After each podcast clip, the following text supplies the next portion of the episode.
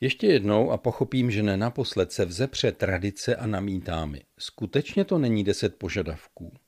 Pokud nervózně čekáte, kdy konečně přiznám, že je to prostě deset přikázání a vybalím jejich nároky, tak vás zklamu. Vím, že přikázání je běžný výraz v náboženském světě, ale nepoužívám jej proto, že se za ním hned dodává. Kdyby tohle všichni dodržovali, bylo by na světě dobře. A nebo prostě nám to pán Bůh přikázal a dost. Jako kamenná verze tabletu, jako všechny pořádné zákonníky dané vyšší mocí, které prostě existují, protože je napsali chytří lidé. A takové lidské zákony se dodržují podle toho, jak se to té lidské vyšší moci hodí. Chtěl bych ti, moje milá, říct jen deset slov. To je daleko osobnější, i když to bylo na kameni. Víc to vypovídá o tom, kdo ta slova dal, než o nějaké představě, jak je člověk bude dodržovat.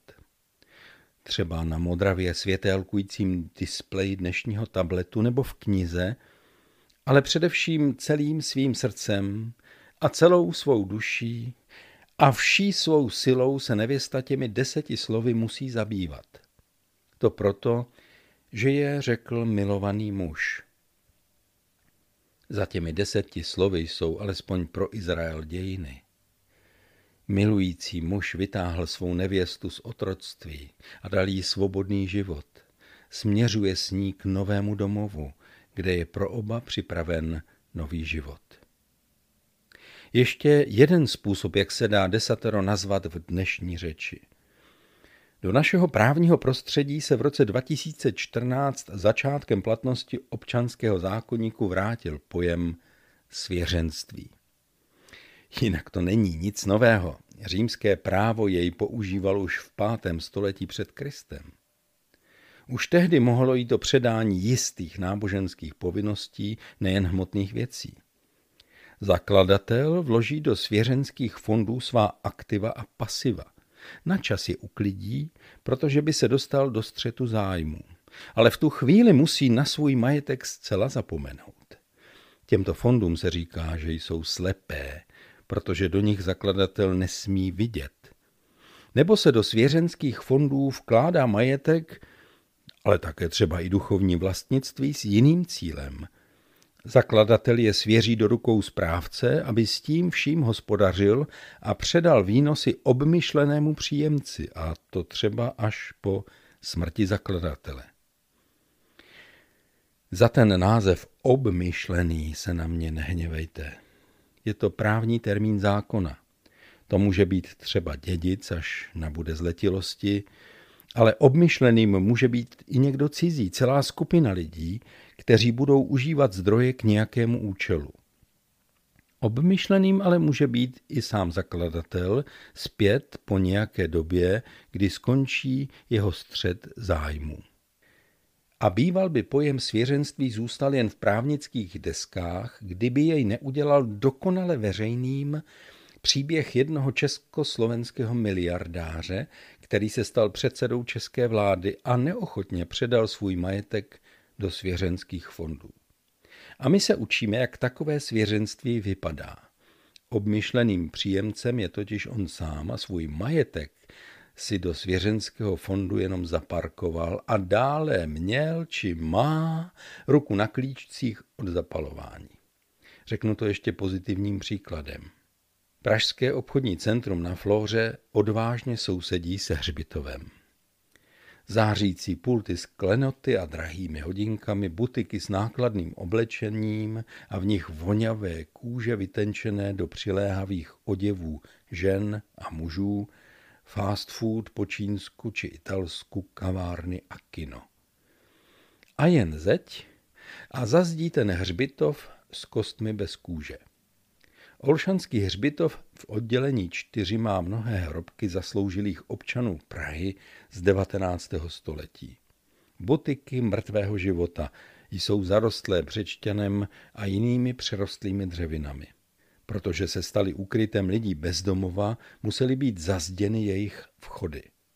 Nasprejované nápisy protestují. Neberte nám domovy. A uprostřed všech těch staveb je hrobka, která si v černém mramoru nehraje na žádný chrám. Solidní široká deska a za ní nápis opět na černém mramoru. Luisa Olivová a Antonín Oliva. Žena a muž, kteří nezměrně zbohatli na cukru a na cukrovarnictví. Protože nemohli mít děti, vložili mnoho svých prostředků do nadací a fondů. V Říčanech postavili vychovatelnu pro mládež mravně vadnou. Na říčanském novorenesančním vznosném zámečku, kterému se říká dodnes Olivovna, je zvláštní to, že v centrální ose tří křídel stavby je kaple a tělocvična. Přímo naproti sobě. Z kostela na nářadí a z nářadí do kostela. Ten kostel jsem načas užíval se společenstvím věřících a protože jsem odkaz olivových obdivoval, sehnal jsem grant na renovaci mariánského oltáře a dveří a usilovně jsem přemýšlel, jak opět otevřít apsidu kaple s novorenesančním oltářem, protože byla překryta socialistickou železnou a skleněnou přepážkou, která naprosto zničila prostor i akustiku. Byl jsem obmyšleným tedy spolu s dětmi, dávno už ne se sirotky, ale zrovna s těmi, kterým se Olivovna právě teď věnuje. A jako takový jsem stával v den narození našeho mecenáše u hrobu a modlil se s kolegy modlitbu vděčnosti. Bývala to polovička prosince, všude sníh a hrob olivových byl vždycky ještě před naším příchodem pečlivě ometen a na rovu pokaždé čerstvý věnec. Bezdětní manželé měli mnoho vděčných potomků. Skutečně až dodnes jsou vděční lidé, kteří na pana Olivu vzpomínají a užívají výnosy jeho práce. To je pozitivní příklad svěřenství. O desateru se sama Bible vyjadřuje jako o svěřenství. Říká, že nevěstě jsou svěřena slova zákona, bohoslužba i zaslíbení, jak to říká dopis Římanům. Možná je svěřenství nejlepším výrazem pro živou podobu desatera. Jako svěřenství nemůže ležet, musí se s ním hospodařit, s péčí toho nejlepšího hospodáře, tak i s desaterem, protože je tu cíl zakladatele. U desatera se počítá s obmyšleným stvořením, celou zemí, lidstvem jako příjemci výnosu celého vkladu. Desatero svěřil hospodin Izraeli a s ním jej teď čtou i křesťané jako vlastní text.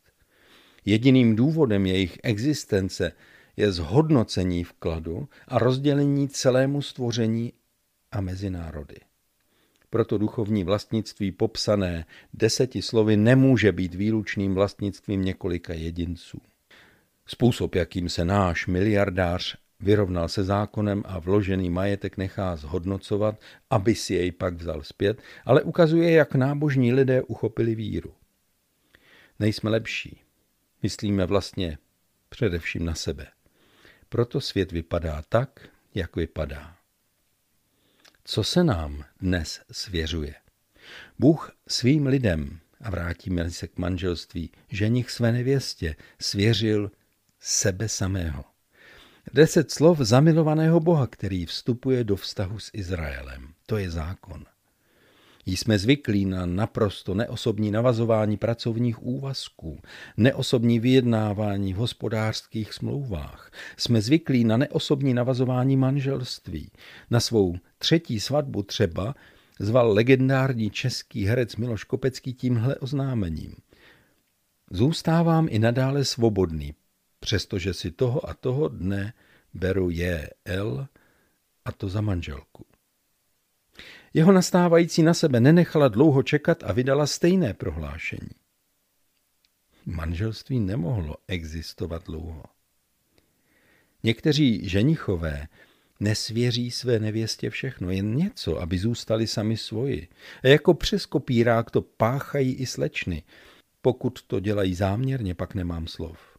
Pokud to neumí, nezažili to sdílení životů muže a ženy v manželství, pak se to ve svém manželství mohou krok za krokem učit. Manželstvím ale nemůže být nic jiného než svěření všeho, celého života. Na začátku při svatbě se to prohlašuje naprosto nejsilnějšími slovy. A proto se toho lidé tolik bojí. Ale není nutné se bát. Svěřujeme se postupně, ale až do dna, to se tím slibem říká. Jen něco zůstane mezi Bohem a námi. A tím se myslí, že si nemusí partneři říkat věci, které by tu druhou stranu znejistili a zranili. Ještě, že máme spovědníky.